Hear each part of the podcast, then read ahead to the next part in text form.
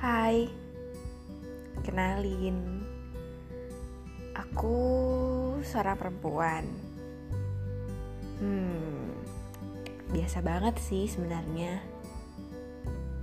Biasa banget, sama kayak perempuan lainnya yang suka bunga mawar, apalagi kalau warnanya peach, suka coklat, suka kata-kata manis, suka digombalin, tapi sama orang-orang tertentu aja ya. Aku juga punya banyak mimpi, tapi juga punya banyak insecurity.